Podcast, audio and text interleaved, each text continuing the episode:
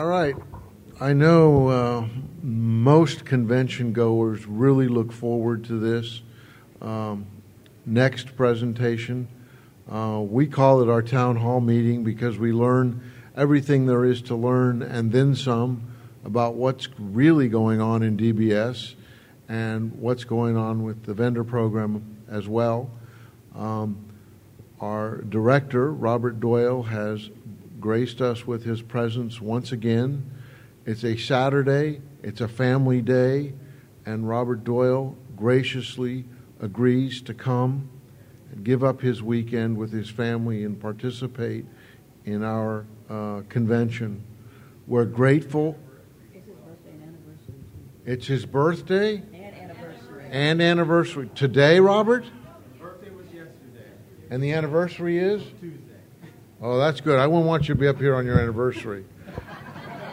You know, we sang happy birthday to Nigel. That was ye- that was yesterday as well. I think we should sing a belated one day late happy birthday to Director Doyle. Are we ready for Robert? Happy birthday. One, two, three. Happy birthday.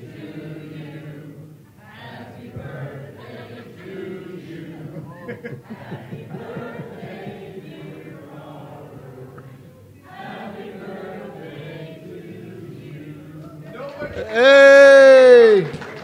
You haven't lived until you've had Happy Birthday sung to you by the 63rd Florida Council of the Blind Quartet. Wonderful. Um, he got. I think he got embarrassed too. That's good. I like that. Uh, that's really good. I like that. Now, um, all right. Uh, Braille, Braille, BRLF breakfast. We all got that. Um, the banquet is tonight. Uh, I'm sure it will be every bit as good or better than even last night, if it can be. Um, I look forward to you all uh, finishing up the afternoon with your special interest affiliates meetings. And uh, without further um, ado from me, I'm going to let my Robert Doyle take over the microphone. Okay, yeah, we got a we got a door prize. Uh, door prize lady is going to keep us all on the edge of our seats. There will be a door prize, so don't run out.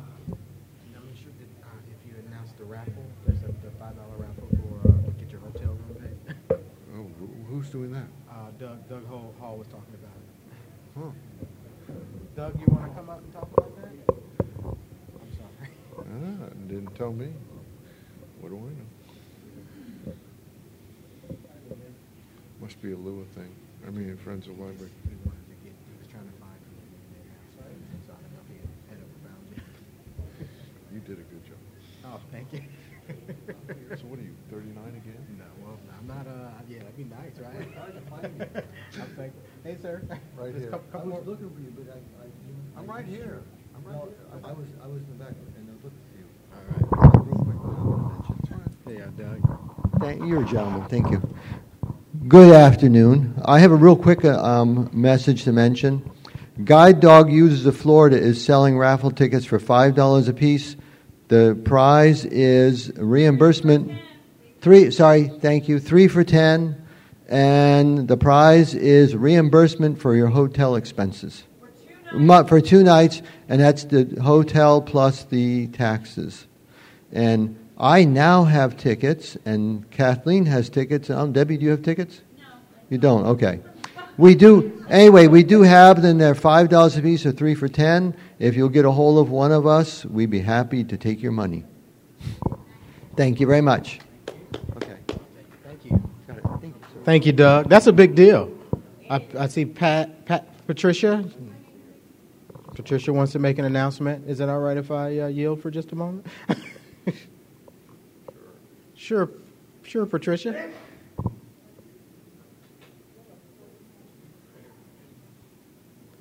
Somebody's bringing it. Bring. They're going to bring you a handheld mic. What'd you say? Oh.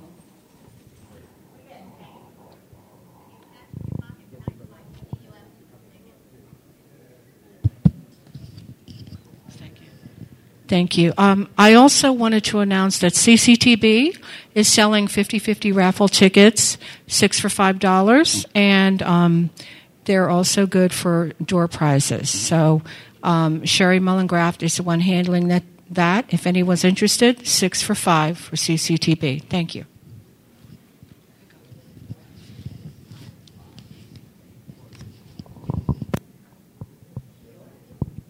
All right, well, good afternoon, everybody. Good afternoon once again. This is Robert Doyle, and I am once again very, very pleased and thankful to be with you all on this weekend uh, to have an opportunity to give you some updates from the Division of Blind Services uh, and also uh, as I like to do, we want to make sure that we take some time to get your questions and uh, kind of uh, get an understanding of the types of things that you may be experiencing or hearing out in the field or things that I may be able to answer for you from, from the side of the Division of Blind Services. So we certainly want to make sure we have some time uh, to, to answer your questions as well. Uh, but uh, being at these, these conventions is, is one of my favorite parts of this job. It really is. Uh, I've said this before. Sometimes you get boggled down uh, in the state office behind the desk, uh, and sometimes you can lose track. And I tell our folks that, that work in the state office very often uh, that they really need to take an opportunity to get out sometimes and, and, and mingle with the consumers that we serve uh, because so they can keep, tr- keep a touch on why we do what we do. Uh, sometimes I think people can lose track of that, particularly if they haven't worked in the field and haven't had an opportunity to get out and meet with the consumer. So this is one of my favorite times uh, of the year. So uh, I have a, a, number of updates I'm going to give. I'm not sure how in depth you all go in your legislative session, but I'll talk about our budget. I'll talk about some bills, uh, legislative bills that we've been tracking. Uh, we'll talk about um, uh, some activities that have been going on this year in celebration of the agency's 75th anniversary. Uh, uh, and, uh, and we'll see what else comes up as we go along. So, um, let's start off with talking about our budget. Uh, the legislature held an earlier session this year. They usually start in March, and this year they ended in March. Uh, if you all remember from last year, um, the, when the legislature came in session, they, they ended up adjourning earlier and had to come back in the summer to, to work out the budget details. Uh, this year, we had a budget in, uh, in very early March, and our agency is aware of where we're moving forward into the next year. Uh, a couple things to highlight uh, in the budget. Um, from, from a staffing standpoint, uh, as part of the governor's uh, efficiencies, the division will be 10 positions leaner. Uh, effective on July 1. What does that mean? We lost 10 positions in our budget. Uh, it's equivalent of about uh, almost $500,000. Uh, fortunately, uh, we did not have to lay off anyone, uh, and uh, we, we, we, we, just didn't have to lay off anyone or, reduce the force that way. We were able to identify positions that have been vacant and use those vacant positions uh, as a way to meet that, uh, that, that government efficiency that the governor has asked all, or as far as I know, the majority of state agencies to do. Uh, other things to note within our budget uh, most other things were funded uh, at level. There were some special uh, projects funded in the budget for various uh, programs around the state uh, with our various community rehab programs. Uh, one of those is the Lighthouse uh, for the Blind and Visually Impaired in Pasco Hernando. There was a program they actually have been getting uh, $50,000 special appropriation the last two years. the, gov- the, the legislature gave them $100,000 this year and our folks are working in the state office to help them to line up that contract for that program. I know that they've been working with um, um, um uh, programs with respect to Florida uh, and are working on some other programs to give people uh, employment skills within their organization. Uh, Miami Lighthouse received $150,000 once again. For those who are in the Miami area, you can talk about that uh, senior group activity program. Uh, they're, they're bringing people in, uh, providing transportation, they're providing meals, they're providing activities uh, for individuals that extend beyond the independent living and the older blind program. It's a really good program. Uh, I, I, know that the contract calls for them serving uh, 90 unduplicated individuals throughout the year, but I'm pretty sure they're serving about 150 people throughout the year, and it's a really, really good program, and it was funded again by the legislature.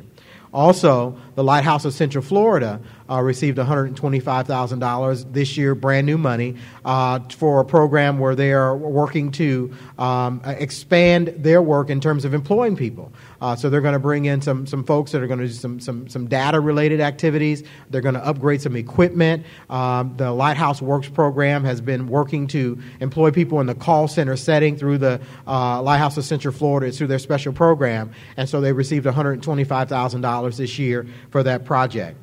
And also, we talked about uh, last time that I was here uh, that there was um, uh, the Florida Association of Agencies Serving the Blind, uh, which uh, represents the uh, community rehab programs, uh, had uh, worked with the legislature to get last year was a million dollars for a new program for children uh, ages 6 through 13. And uh, those funds were appropriated in, I think it was June or July. By the time the funds were finally appropriated, we put a contract together that started, I believe, in early January. and so they've been working since then throughout the lighthouses across the state, bringing in children in after school activity programs. There will also be programs for children that will uh, run over the summertime that uh, will bring children in and, and, they will have an opportunity to engage with one another to uh, uh, uh strengthen the uh, and augment the, the, skills that they're learning in the school system uh, and we're expecting that that's going to be a really good program it really helps to meet a need or a gap that we've talked about over the last few years in services for children. Uh, speaking of that, uh, the way that the, the program ended up rolling out, uh, it's going to give us an opportunity to have children's camps.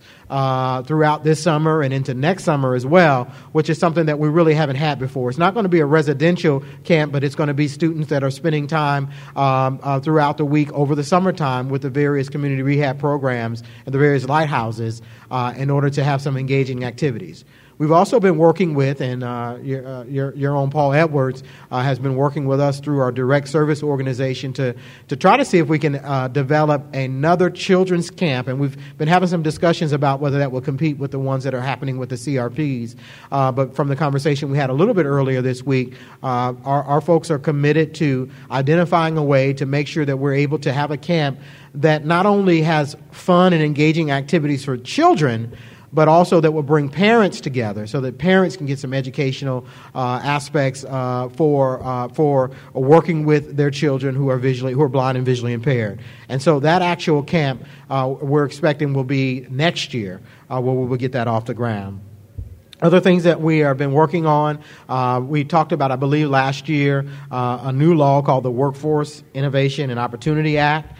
Uh, and that law has a tremend- tremendous impact on how we provide services uh, for people who are seeking transition services in this state, and as you're talking about school age youth, and people who are receiving adult services.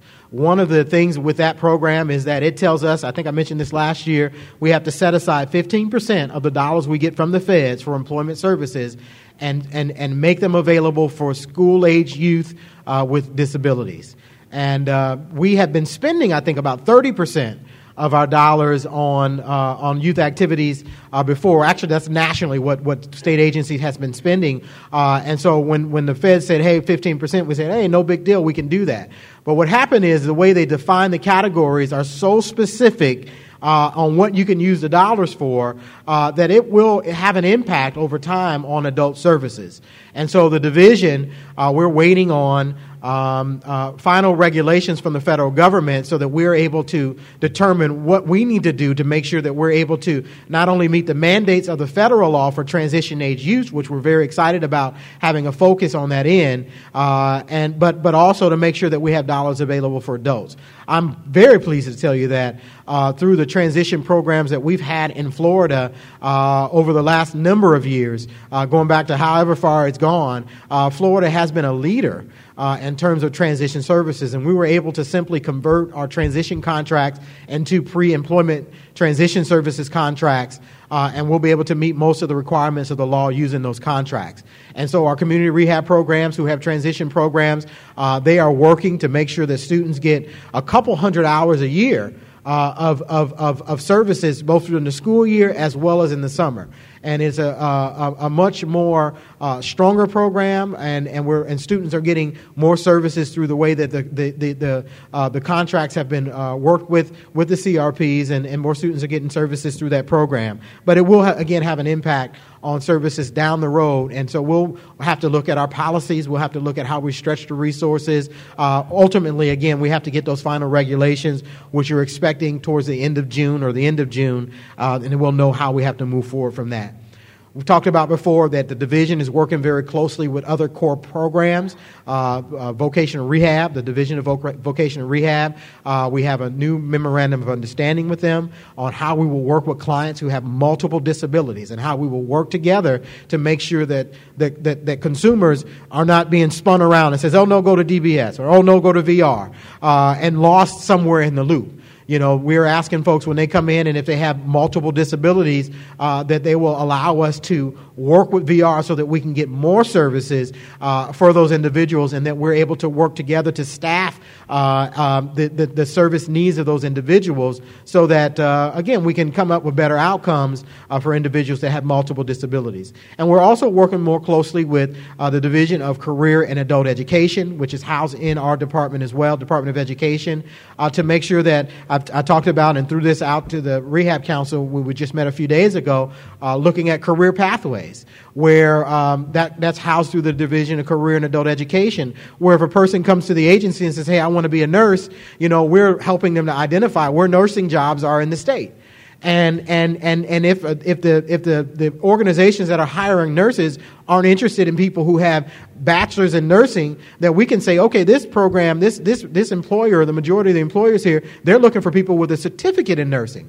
So rather than us having you out of the workforce for, uh, for four years while you go to college to get, uh, to get that uh, bachelor's uh, of, of science and nursing degree, we can help you get a certificate in nursing, help you start making money sooner and then also help you along the way to, to further your education to get that next certificate and also to get that bachelor's degree to help you to get to, to where you want to go. So the idea behind this new law is that we're getting people into the marketplace quicker that we're working closer with other entities that are part of the Workforce Act. Uh, we're working closer with Career Source, and we've been having discussions with Career Source about making sure that centers are accessible, making sure that DBS has a way to either uh, have appointments at the Career Source locations, or that we have office hours at the Career Source locations, or that we have a staff person that is uh, uh located at a Career Source so that when people come in and they have blindness or visual impairment, that we're able to make sure that we're full fully able to meet their needs.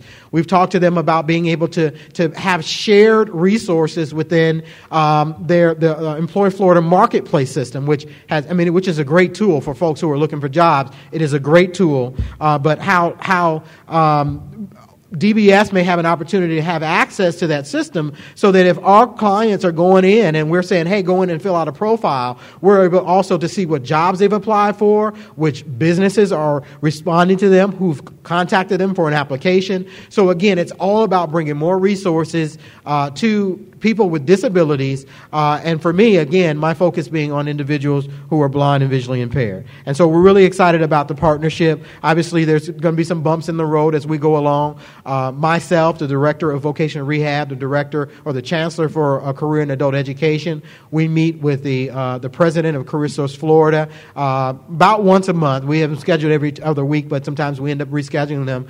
And we also have a seat at the table on the state workforce boards. And that's really exciting because we have an opportunity. We don't have a vote there, but we have an opportunity to be at that table to talk about what's going on, to discuss challenges and things that are happening within the system. Uh, one of the things we talked about when we met with them and we met with the folks with Employer Florida Marketplace is, you know, when you go and log in on the, on the website, you know, at the very top, there's a place that, uh, that you, can, you can click if you want Spanish. But if you if you're if you're blind, uh, it's all the way at the bottom of the page, and you got to do a whole lot of tabbing through JAWS in order to find a place for people who uh, to, to to have the accessible site for people who are blind and have low vision. And so we've had some discussions with them about moving that up in the system, and we've had other discussions about accessibility, uh, uh both on the website but also accessibility within the local centers. And so we're really excited about that. We're also working with them to develop local memorandums of, of understanding to talk about how our district administrators and our VR supervisors will work with the career source locations again to open up other opportunities for people who are blind to access those systems. A couple other things that are going on. Uh, some of you may have known, and, and, and a lot of this is uh, uh, because of a lack of immediate uh, resources uh, too, because you know we are a state entity and the state government. Sometimes uh, things have to you have to go through a variety of things. But we had a flood in our Tampa location last year, uh, and we've been trying to work to get that uh, location open again. Uh, and so we did get some insurance money, which was about I'm gonna say roughly about a third to forty percent of what we need to reopen the location. we're working on putting a bid out for for an entity to come in and redo the work. And after we do that bid, we're going to either have to go back to the legislature and ask for a budget amendment or use some other funds in order to actually, we are very, very glad about uh, probably about three weeks ago, uh, we uh, received word back from the feds that if, as long as we cross all of our uh, uh, uh, uh, T's and dot all of our I's that we may be able to use some of our federal dollars in order to reopen that location. And then also if we need to go back to the legislature. So we're hoping that within the next month or so, a bid will go out uh, and that folks will be in towards the end of the year able to go back and begin to get the work going in Tampa so that hopefully uh, either the end of this year or early next year, we'll be able to reopen our Tampa location for folks to be able to access that, that location. Tampa is the place where DBS was born, uh, so to speak, in this state, uh, and uh, where we had our first office. It used to be our first statewide open office, and so we're looking forward to, to that moving moving along. And so again, very glad that RSA has given us uh, permission to line things up the right way so we can get that reopened. Some of you may have heard, and I, and I apologize for those who are directly in the loop because I know a number of folks here are in the loop of things that have, have been going on. Either folks sit on our councils or they're hearing from uh, direct members of the council, um, uh, either Mikey or Paul or other folks, um, or, or, Reverend Brooks, who I see just came in the room. Uh, but we have worked to. Uh oh, sorry. I didn't mean to put you out there, uh, uh, Reverend Brooks, but uh, I didn't. I promise I didn't, and I was not getting back from yesterday. No, I'm just kidding.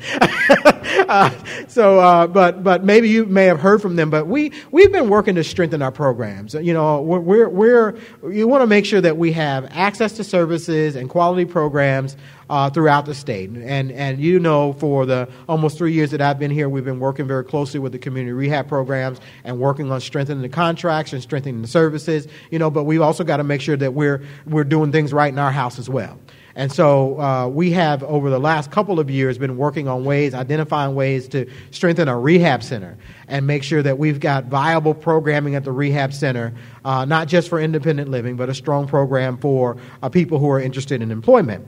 And so we work with Dr. Karen Wolffe, uh, who's renowned in the field of vision. Uh, she uh, worked with us to develop what we call a pre employment program, which is a structured learning program uh, designed to specifically address employability needs for people, again, that are blind and visually impaired. Um, and what the, the, the, the, aim of the program is, is to make sure that, um, that, that folks are kind of going to a boot, a boot camp, so to speak and folks are going to get uh, who have not been working uh, will have an opportunity to get used to five days a week getting up getting dressed for work and learning uh, tangible skills uh, that will help them to be just about ready for employment when they leave the rehab center uh, and we're looking to have that program begin uh, at the rehab center. So the goals are to stimulate the work environment, as I mentioned, with the five uh, five day a week program to, divine, to, to, to develop and refine people's soft skills, to document people's uh, uh, capabilities, to determine how to get rid of any deficiencies or help them to overcome any deficiencies.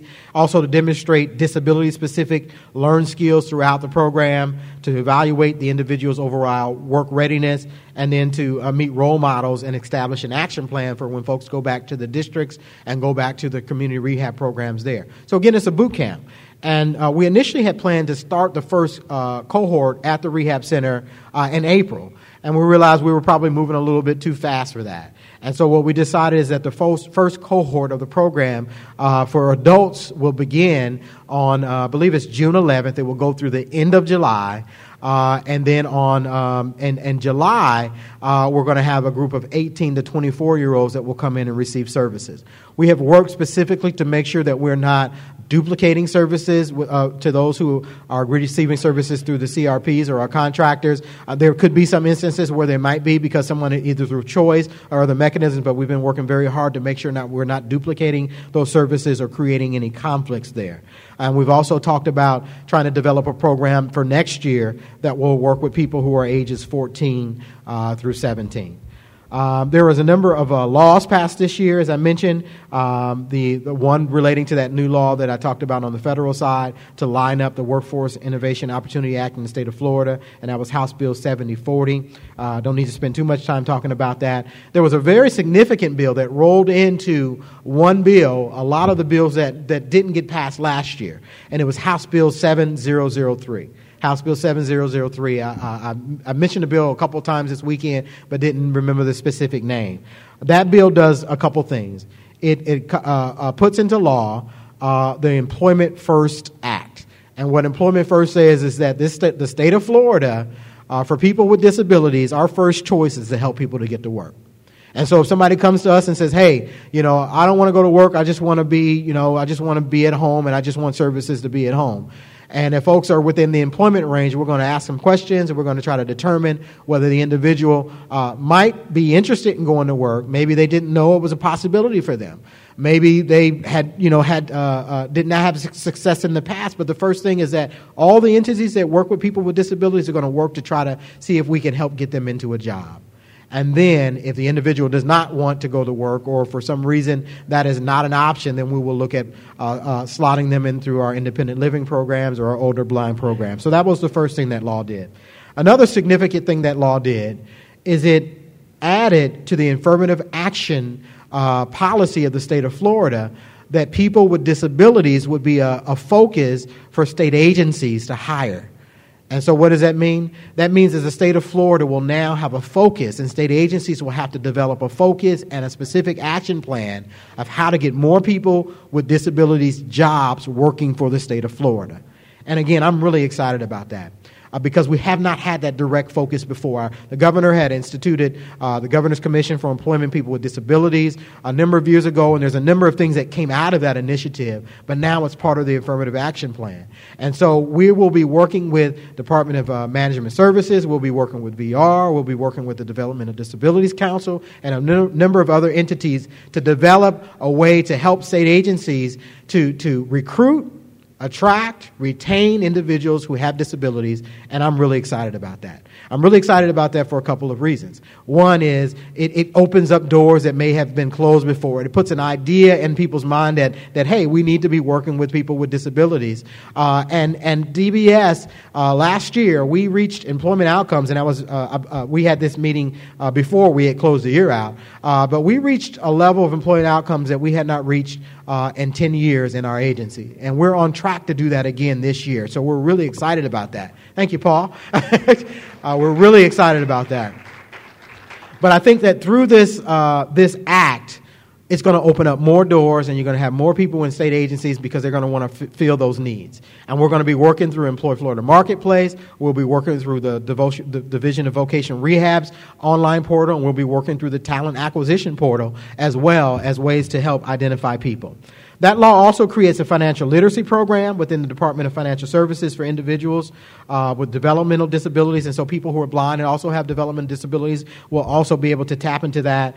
And then it also creates uh, unique uh, Abilities Partners program with the Department of Economic Opportunity that basically will recognize businesses that have practices that uh, towards helping people or hiring people or focus on people with disabilities. And again, that's exciting because when businesses uh, see, other businesses will see that other businesses are doing that, and it will make them interested in also uh, being able to have that designation. There's a couple other great things that are happening in our state this year. Uh, the United States Business Leadership Network, and I don't have the dates, and if you guys need the dates, uh, I'll send them out to, to someone here. Uh, but the USBLN, uh, which is an entity of businesses that talk with other businesses and talk to those businesses about hiring people uh, with disabilities. We'll be hosting a conference here uh, in Florida. It's either in August or September. That's exciting because we're bringing that to our state. Also, for those who didn't know, uh, the World Blind Union will be holding a conference in the state of Florida this year. And we are going to be working with them to help identify volunteers. Uh, we'll be having a table there. I know they're soliciting uh, folks who want to sponsor, uh, do a sponsorship for the World Blind Union, but that's a, this is the first time the World Blind Union is meeting in the United States. Uh, and that's pretty exciting. And so our agency is looking at what level we might be able to uh, put some information in their brochures and pamphlets, uh, again, to help identify volunteers. If you all know of some volunteer folks, uh, that would be great if you can let me know because I'm supposed to be working with uh, uh, the woman in Louisiana. I think it's her, her name is Pam Allen to help identify volunteers as well. So that's pretty exciting. Also, there was a bill, Senate Bill 672, that was created for educational options, creates a process for post secondary opportunities opportunity to award financial incentives to school districts and charter schools uh, to implement uniform practice for people who are ages uh, who are K to 12. And then also there was, I think I might have talked about this last year. Paul talked about it a little bit last night. Um, because of the uh, uh, Division of Voc Rehab, a couple years ago, they had to go to the legislature and says uh, we need uh, about 20 million, 24 million dollars. Uh, and I think it created uh, more attention on the division. And so there was a bill that was introduced last year. It didn't go fat past last year, but it did pass this year that sets some specific, measurable uh, uh outcomes for the vocational rehab program at the Division of Voc Rehab. And so that bill passed this year, and there's some very specific things that are in that bill. Uh, it applies to DVR. Uh, but we'll be watching those things as well and watching the accountability measures and looking at uh, to make sure that we're also on track with uh, increasing the outcomes as that bill requires. There was also uh, an education program that was that amended the John McKay Scholarship Program uh, to allow certain students to earn credit in a transition to work program we are going to be working with next year. I know one of the things that we're working with, um, uh, hoping to introduce legislation that um, sometimes when we go to work with a business and we say, hey, uh, we have an individual that we'd like you to create a work experience for them or create, a, a um, we'll just say a work experience. Sometimes those businesses coming back to us and says, well, uh, we need liability insurance. And, and the division has tried little makeshift ways in the past to say, hey, don't worry about it. If something happens, we got you covered. Uh, and those businesses are saying, well, that's just not enough. And so um, um, we have uh, asked several times with a legal uh, for a way to, to, to, to, to, to satisfy or help those businesses to know that they don't have to be concerned about that. Uh, and so, uh, what we've done, what we're working on this year is working on a legislative amendment uh, because the state has sovereign immunity, and the state, if we purchase insurance, is giving up its sovereign immunity uh, in those areas. But we're working with uh, um, a number of entities to develop legislation that will say that if a person is receiving services to DBS or DVR, that that person will con- be considered an employee of the state for the purposes of liability. And so that creates a, a, a, safe haven, so to speak, for those businesses. And we're really hoping that we're able to get that, that passed. Career Source already has that type of exemption. Uh, and we're looking for that same exemption because it'll give us an opportunity to, uh, to, to get more people into work experiences. All right. So I'm going to hit a couple other things and I want to take some questions. Uh, I talked to the Rehab Council a little bit earlier this week. One of the things that we're really excited about is uh, that we have created an online application. Thank you, Patricia. Thank you, Paul. I, saw his hands back there as well. I'm really excited about that. Um, because it, it, creates greater access for individuals to go on and apply for services through DBS uh, individuals who have access to a computer uh, will be able to go online and create their own application. Mom, uh, a dad, others in the field in, in, in, that, that are interested in for their children or for other folks who want to apply for services will be able to be able to do that. So it creates a self portal for, for individuals to apply for services. What happens is staff, uh, once an application is created, will get a notification and then a reminder will go to that staff every seven days to make sure that this, the application is moving along. It creates an e-signature, so which is really good because it slows it it, uh, it, it helps speeds along the process because now people can sign online and have to uh, the division at some point we haven't eliminated completely eliminated it, but we're hoping to move forward where we're able to eliminate the maintaining of those hard copy files. It seamlessly integrates into our aware case management system it has help screens and navigation aids for training. It's accessible. Uh, it creates efficiency, and as I mentioned, and reduces the time process to process an application. Uh, and, and, and I was talking to the folks who created the application for us in the agency. They said usually when you create an online application, you usually don't expect to get 20 or 30 applications in the first few months. But since that application went, that, that system went online on, on January 29th, And again, we've had a few hiccups, a couple adjustments we had to make along the way. We had 340 people who've applied for services online. So we're really excited about that. Of that 340, we have 46 that were pending as of uh, last week when this data came to me. 294 of those applications have been processed, and 211 of those applications have actually resulted in new cases for services through the agency. And so I think that's, again, a really good news um, uh, for the agency. Uh, Patricia, I see you have your hand up. I know, Cassandra, if you want to get her the microphone. She's coming to you. Okay. Okay. So, so we'll take this quick question and then we'll finish up and then and then we'll oh, take other questions from the floor. And I think Patricia said she had a comment she wanted to make. I'm coming, Miss Patricia. Nope. Oh. Okay. Um, Mike Ulrich, I don't believe is in the room, but he and he wanted me to tell you on his behalf that he filled out the application online recently for services, and he wanted to commend you and DBS because, in his words, it was a piece of cake. Right. And those are his words. He said it was very simple and very easy, and he wanted me to convey that to you that you guys did a wonderful job with that online application. Thank you so much. That makes my heart happy. It really does, because that's really what we were working to do and I've been talking about it for a while, and finally we had to put it in performance expectations, and so it got done, uh, and uh, it got done. But uh, we have a, we do have a great MIS team, and they work really hard on a number of things. I've, talked about to the Rehab Council, they've created dashboards so that our teams are able to go online and see which, how fast applications are moving. Uh, they're able to compare how they're doing to other people in the state, and it creates a little competition to help cases move along and help people get to employment. So, so of the 340 applications, six of those went to the Blind Babies app, uh, program, 24 went to the New Children's Program, 90 went to Independent Living. 137 went to VR or employment programs, and 25 went to transition services. So again, we are creating accessibility. And one of the other things I want to say, we're getting calls from other state agencies, not just in Florida, but outside of the state of Florida, wanting to know how we did what we did. And so we're really excited about that.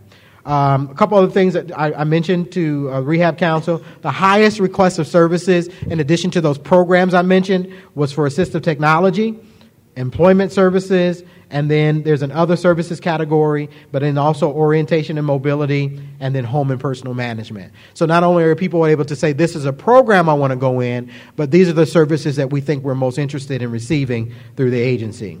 Uh, across the state, uh, district uh, number three, uh, which is this district here in Jacksonville, received the most applications, uh, followed by District 9, which is the Fort Myers area, and then followed by District 1, um, which is um, which is over in the Panama City, Pensacola area in terms of applications. But all across the state, we receive applications. And I look, I'm looking at my data here. We even had one person apply for DBS services from out of state. So, uh, so yeah, oh, so maybe, maybe maybe maybe we can bring them to the great state of Florida.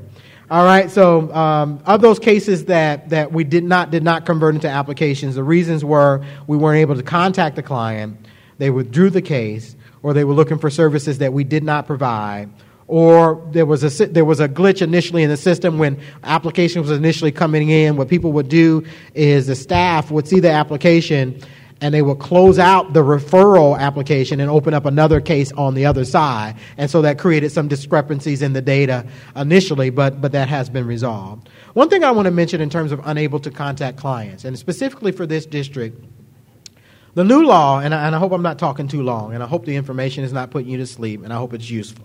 I see some folks are, you know, uh, yawning and that kind of thing, but, but, but, um, you know, one of the number one reasons why cases close in the agency when people apply is that we can't reach them. They say, "Hey, I want services," and we get some initial information, and we can't reach them.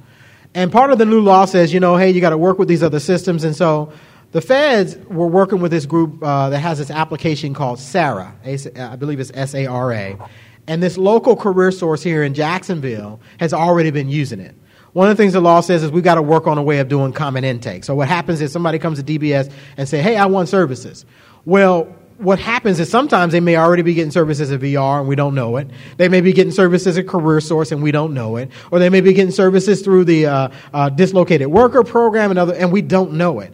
And so this common intake idea is that we're able to uh, to see well they're getting services folks are getting services in other elements of the system how can we create some synergy with one another to help to get the person to employment a lot quicker and, and so we're really excited that that's going to create, but we're also concerned is now they're going to say, hey, let's take DBS's Aware program and lump it into this new mega, you know, trillion dollar system. We don't want that. We don't want, we, our system is accessible for, for our users. It does what we needed to do. And so this new SARA system, they approached us and said, hey, this system is able to draw information from the different components where people may be receiving services and then, and then able to create and generate the port, reports that the feds are asking for and uh, may also give you an opportunity to, uh, to, to, to court, help coordinate people's services. Not only that, but if a person is getting services through DBS and we see that they're eligible for services under Title I and we can coordinate those services, now we're able to say, hey, we want you to get these, this portion of services from the Title I portion of the program.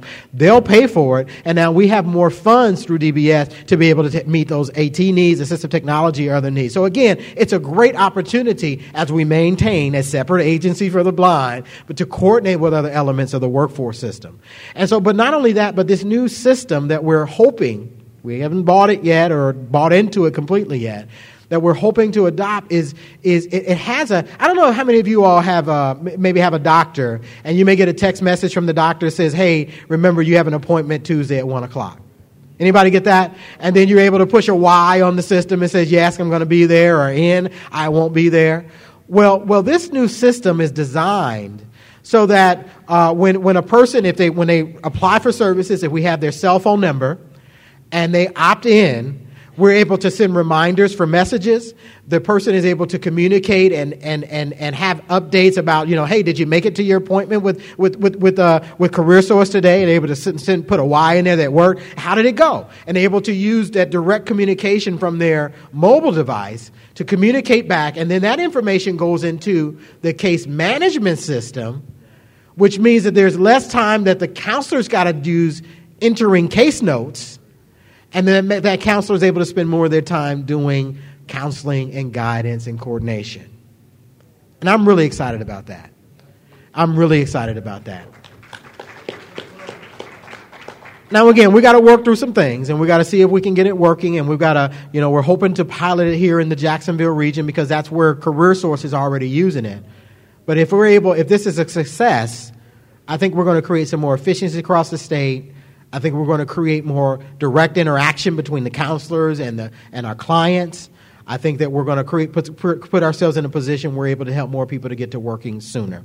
So I'm really excited about that. Okay, I'm going to just uh, see if I got other quick op- updates, and then I'm going to get out of the way. Uh, I mentioned a memorandum of understanding with VR, so I don't need to talk about that. One of the things that I'm really pleased about, we didn't get a chance to talk to talk this about at our last rehab council meeting, um, but uh, we talked very briefly is that one thing I'm pleased about across the state is that our number of people who are going to, um, uh, what do you call that? Uh, uh, client assistance services are going to ask for uh, hearings because they're not satisfied with DBS. Over the last few years, we've seen a drop in the number of folks that are applying, that are, that are asking for appeals and those kind of things. And I'm, I'm because I think it means that we're working to resolve conflicts at the district level where we can and then we also, when I came on board, we promoted Walter Blackman, uh, and, and we promoted him so that he's able to do more with client resolution so that we're able to resolve issues and conflicts before they get to the point where somebody's got to go to and do an appeal. And then what we're finding is that where we have had appeals and where we have had hearings, uh, we the division, um, and again, I don't want to say this in a way that, that doesn't appear to be uh, consumer friendly. But, but, but, but what, what they found is that in every case that we did the right thing that we that we applied our policies and procedures the right way, and so those things are not being overturned. So, which what it means is that that we're we're trying to do the right things at the right times in the right places for our consumers. So, I'm really excited about that. The very last thing, and I'm going to take questions, is that this year DBS is celebrating its 75th anniversary. Some of y'all have heard that already.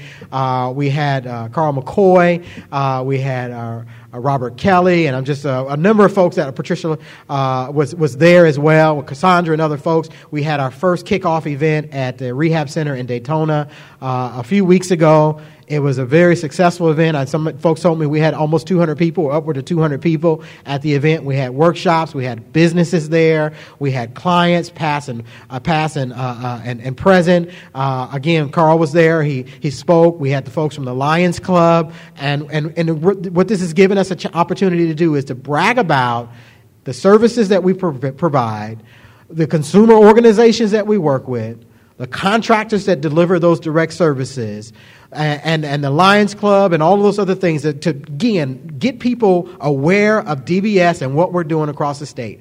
We created a Success 75, uh, uh, which is a, a, an award program that will recognize businesses, advocates, consumers, and employees, past and present, and they can folks can nominate individuals, and people will be recognized as we do other events throughout the state uh, throughout this next year. And so we've kicked out a year, uh, kicked off a year long celebration.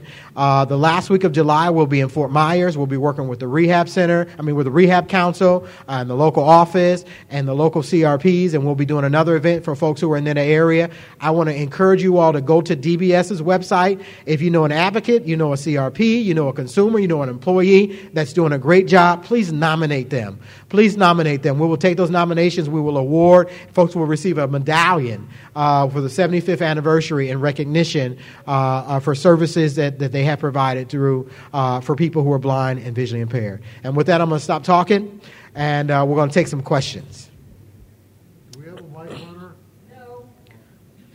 she said no. Cassandra said she has it, but we have a question all the way in the back to the right. Okay, I'm going to ask you, like we did this morning, to stand so I can see. Thank you. You're so sweet. I love you. I see. Sheila? Yes, darling. Thank you. Good afternoon, Mr. Doyle. How are you? It's Good Sheila Young from Sheila. Orlando. Um, my question to you is I work in the Orange County school system in the elementary school. Our visually impaired and blind children cannot access the MAP testing, cannot access the iReady, cannot access the FSA testing, et cetera, et cetera. What does DBS and the division? uh, The We're having Department trouble of- hearing you, She- Sheila. But I know you said people can't access the testing. Correct. It is not accessible with any screen readers, whether it's map testing for the kindergartners, whether it's iReady, whether it's the FSA testing, anything on the computers is not accessible. What do they plan to do about that? So, Sheila, unfortunately, I can't directly answer that question. Uh, I do know that folks in the, um, I, I do know that folks um, in the in the department, uh, we've had some discussions about accessibility and rollouts. I know the districts have kind of like an autonomy, so to speak, on how they administer services. Uh, many of you may know Leanne Grillot, uh, who's actually taken a promotion, but there's a new young lady. Um, I'm trying to remember her last name, but Vicky that works with the Bureau of Exceptional Education Student Services. That if there is that type of issue, I would be surprised if they didn't know it. But but if you would follow up with me, or I can follow up with you, uh, we can get that information to Vicky, and then we can reach out to that district and try to figure out what the issue is and what the plan is on resolving that. On resolving that, and I didn't hear what the district was. Uh, Orange County, in Orange County. So uh, we, we can follow, and, and if you wouldn't mind following up with an email with me as well, uh, but we, we'll get with Vicki and see what we can find out what the plan is over in that area to, to move things along to make sure that folks are able to uh, access the testing.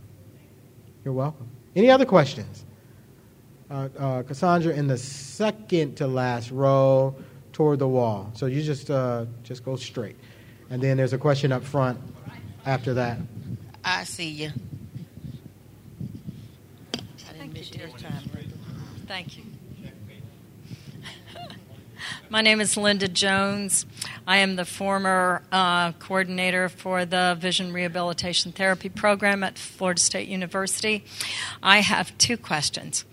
In light of all that's been shared today, and there's been a lot, um, because of my background and my concern about quality education and what quality services and quality staff that the Rehabilitation Act speaks of.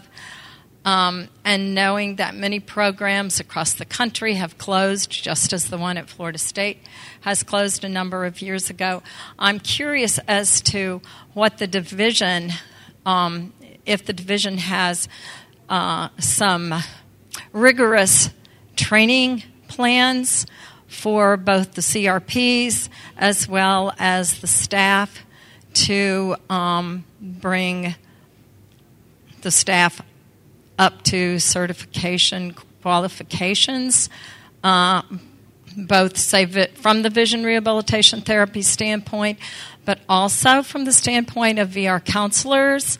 Um, I do know that nationwide there are really only two schools that provide VRC training at, in blindness, and that many people graduate with VRC counseling degrees and know virtually nothing about blindness and often do not receive training when they go to work for a blindness agency.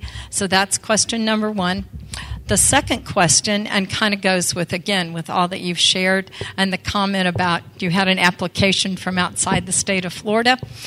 Um, what is the policy of the agency uh, regarding informed choice? Um, as the Rehab Act states it, would we reciprocate if to another state like this applicant has has uh, done with us? So those are my two questions.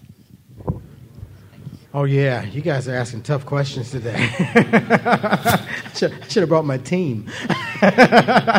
um, so to, to your first question, um, I, I'm I'm in agreement with you, and I am concerned about the number of programs that are shutting down nationwide uh, with vision um, uh, uh, specific training. I, I, really am concerned about that. Um, and uh, I've had some discussions with folks on the national level about that. I, I've actually had some uh, indirectly some conversations with folks at Hadley about about that as well because I know that they also uh, are developing programs in that area. Uh, we, in terms of training, um, both one one of the things I want to mention is that from the um, direct service side of things, uh, those direct services outside of what's happening at the rehab center are done through our contractor providers, your lighthouses, uh, and we have a couple of levels of agreement with those with those lighthouses and those CRPs of, of credentialing requirements. Number one is the on the agency side uh, is we require that they have uh, a credential from a national organization, uh, uh National Accreditation Council. Uh, there's also the CARF accreditation, which is available, but all our folks have chosen the uh, NAC accreditation, which is the only entity that does blindness and low vision accreditation on the organization side. And I know there's been some that have come and said, "Hey, we don't like NAC. Get rid of NAC." And and my position is is that we got to have something in terms of standards for people who are blind and visually impaired. And, and, and, and NAC is, is, is what we have. And unless and until something else comes along, that's what we, we will keep. And so that, that's one thing. Uh, the, the other thing is that we require that the providers have a certain uh, level of staff that are uh, vision specific uh, credentials or training or be on their way towards that vision specific credentials or training. Uh, and so everything from orientation mobility uh, uh, to um, uh, vision rehab therapists and other things like that, we have that requirement. And if there's some reason why they don't have that, let's say, for example, because a staff person left, then we need to go through a process to make sure they identify individuals that can do the work or have a plan to bring those people back on board. Uh, we, as uh, tr- traditionally, get information from around the nation where there is some special program. We try to forward that out to our staff. We do have mechanisms for folks who want to get the VR uh, C credentials where uh, we are providing uh, for the books and materials and, and allowing them to receive uh, additional training. And then also, once they receive that uh, VRC credential or they're eligible for that, uh, then they also get a raise. And so, but, but again, I understand the need for, for vision specific.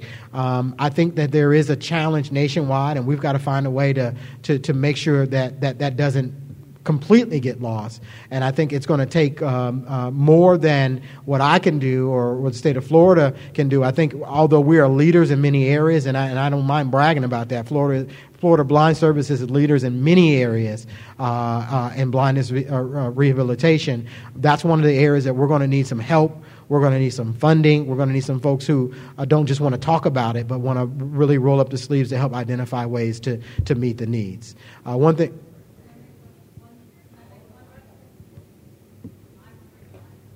What did I say? I thought there was somebody up here. It, yeah, there is a question up here as well. Could I make one recommendation regarding that, sir? Yes. Um, from the from the counselor perspective, um, one comment: they usually get one course in blindness throughout their whole training, but um, I've been removed from Texas for about 20 years, but when I worked in Texas, Texas did a terrific job of training their VR counselors in blindness. And they may still be doing that kind of thing. So you might, if you haven't already contacted them, that might be a, an avenue for you. Okay, I will. I will. I will uh, make a note of that. I'll go back and see. I know folks are, are getting some training, but I'll go back and, and look at what the full slew of training is for our folks in blindness, uh, and we'll, we will make sure that we've got a, a, sharp process there. The other thing, a policy on informed, informed choice. Informed choice is still a law it is still the law. And so if we've got somebody who wants to come to the state of Florida, uh, we're going to work with other agencies to do that. If we have somebody who wants to go outside of the state of Florida, which I think is one of the questions that you've asked me, uh, informed choice still comes into play, but we also are trying to look at resources and we look at what's available within the state before we send someone outside the state. And if those resources are available through the CRP or through a rehab center uh, or other means, then we're going to, and, and, and they're substantially similar to what's available outside of the state, we're going to generally lean towards inside of the state uh, because, because of the limited resources. One more question. Up here? We got, I'm here. Actually, got two. Uh, hello, Mr. Doyle. Uh, my name is Gary Deavers. I went to the BBE program. And, and I, if, can you speak a little little yeah, louder? Yeah, I went to the BBE program in Yes, sir. Daytona. Yes, sir. And I have some issues with uh, the BBE program at the moment. I need some help with it. Um, they've some serious issues. I'd like to be able to speak to you one on one about it, if Okay. possible. Can and can you give me your name again, and we can follow up with each My other? My name is Gary. Gary. Last name is Deavers. D E A V as in Victor E R S. So give give it to me one more because the microphone is not. D-E-A-V-E-R. D E A V as in Victor E R S. Okay, Yeah. got it. I'm making notes up here. Do you need my phone number or my email or anything? Sure. I mean, if you want everybody to have it, I don't want you. Well, to get I'll give it to you one on one after, phone after, calls. after, after- I'll give it to you afterward. All right, Why Thank you, sir.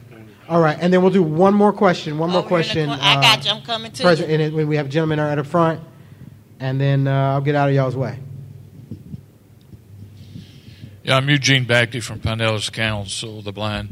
Question: uh, I know you were asking about the, you were saying about the different uh, lighthouses that were getting money and everything, but I noticed you didn't notice the Pinellas Council or the Pinellas Lighthouse. Is there a reason that they didn't get any funding, or I don't know if somebody can help me with that one. yeah, because you said there was Pasco and Hernando and Oh, so yeah, so so they still got their regular dollars, whatever they would normally get, but those specific entities that I mentioned, they went and got a special appropriation from the legislature. So they went and talked to the legislature and presented a spe- special program, and it was funded.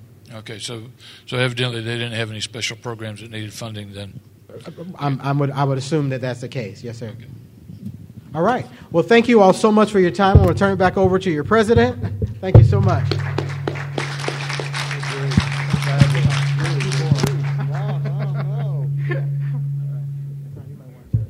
we are blessed. Uh, I, I have never been so excited with a progress report uh, as I have with this one. It sounds like uh, Robert Doyle has really moved the agency forward in some very positive directions. Thank you, Robert.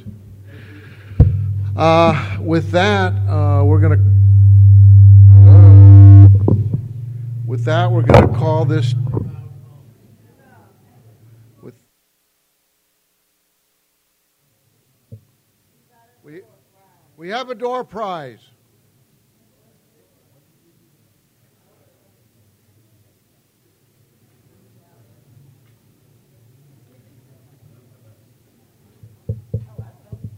Cassandra.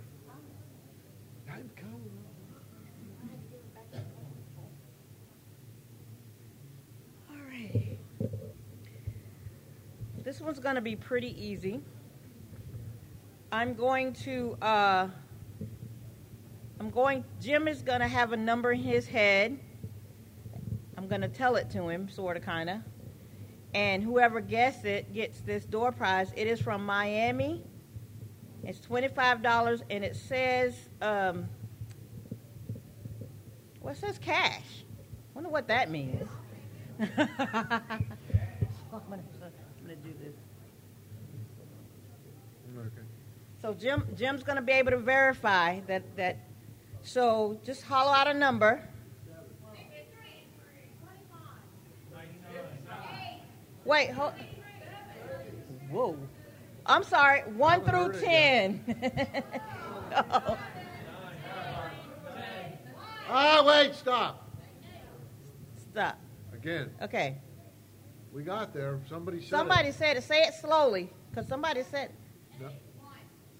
Six. Who said six? Who said over there? six? Nobody said six? No, you didn't. Wish you did. no. All right, so I'm going to do one more. Ready? Okay, go. Okay, wait. Wait, stop. The first person that spoke said nine. Who is me? Who is me? No, not three.